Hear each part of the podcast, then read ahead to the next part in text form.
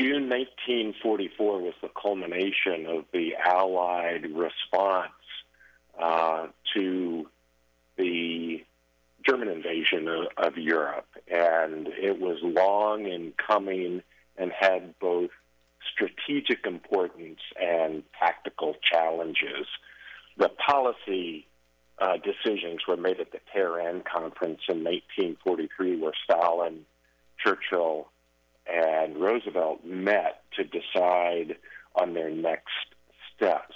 Stalin was insisting and had been insisting for a couple of years that the Allies open a an offensive in the western uh, side of Germany in order to relieve pressure on on the Russians, and the Allies were not yet prepared to do that. They weren't ready to sacrifice men in an effort to relieve uh, the German pressure on the Russians, and took their time in, in setting things up. By the time June 44 rolled around, the Allies were ready, and there was a 10 division, you know, over 200,000 men operation, including um, Canadian, Polish, uh, British, American, airborne, and infantry divisions. It was a massive undertaking with uh, three airborne divisions dropped behind the lines, as well as the construction of an artificial harbor, the Mulberry Harbor. It was it was it was the culmination of not months but years of concerted effort on the home front to prepare for the invasion. And even then, it was a dicey, dicey affair. The men landed in the teeth of the Rommel constructed West Wall and tactical challenges, particularly at Omaha Beach, um,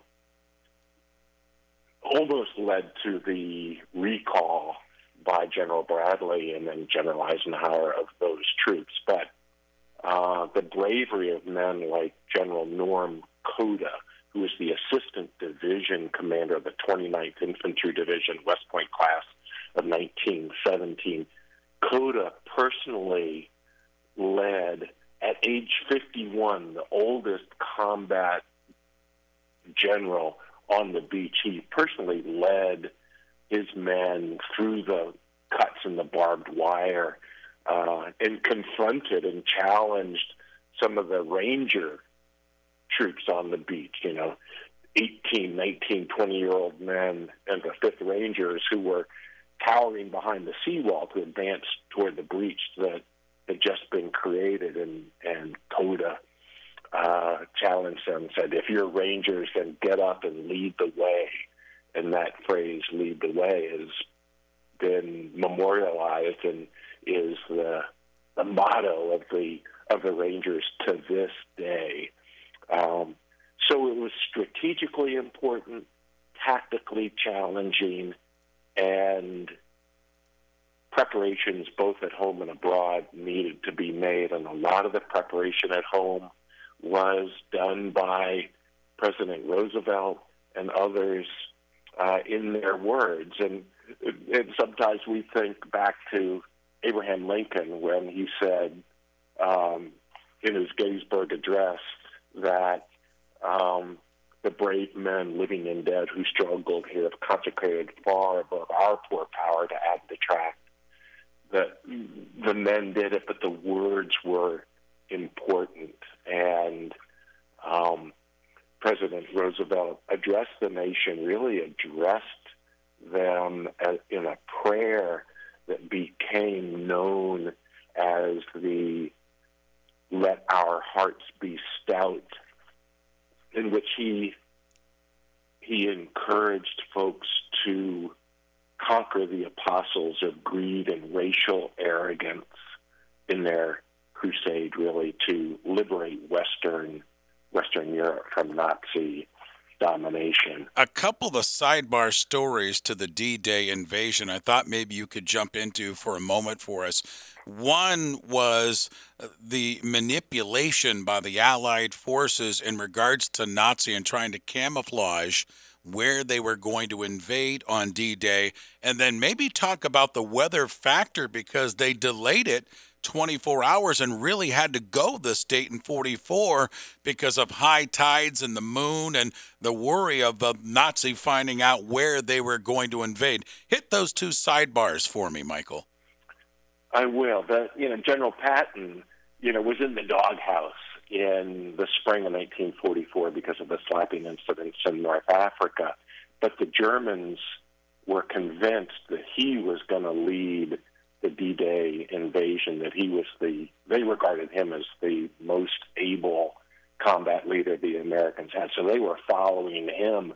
And we were aware of their infatuation with President, or with uh, President, with General uh, Patton. And so when the Allies set up a dummy army under Patton's command and created radio traffic and rubber tanks, um, the Germans were convinced that the invasion was going to occur Calais, which was the uh, most narrow um, portion of the of the channel, and it probably, in fact, was where the Germans would have invaded England in the summer of 1940 if they had fact, in fact, uh, made that commitment.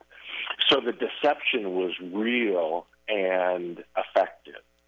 Um, weather was the weather was a huge factor, and there was a meteorologist who really stuck his neck out in a day when you know they didn't have GPS weather, they didn't have satellites telling them you know what weather fronts were coming. They had barometric pressure measurements, and there was a short window of opportunity. The weather on the fourth and fifth of June, which is when they had to go, was was was terrible. But the weather subsided a little bit on the afternoon of the fifth, and and Dwight Eisenhower had to make a decision to go then because of tides and moons, there was not going to be another opportunity to invade Northern Europe until July.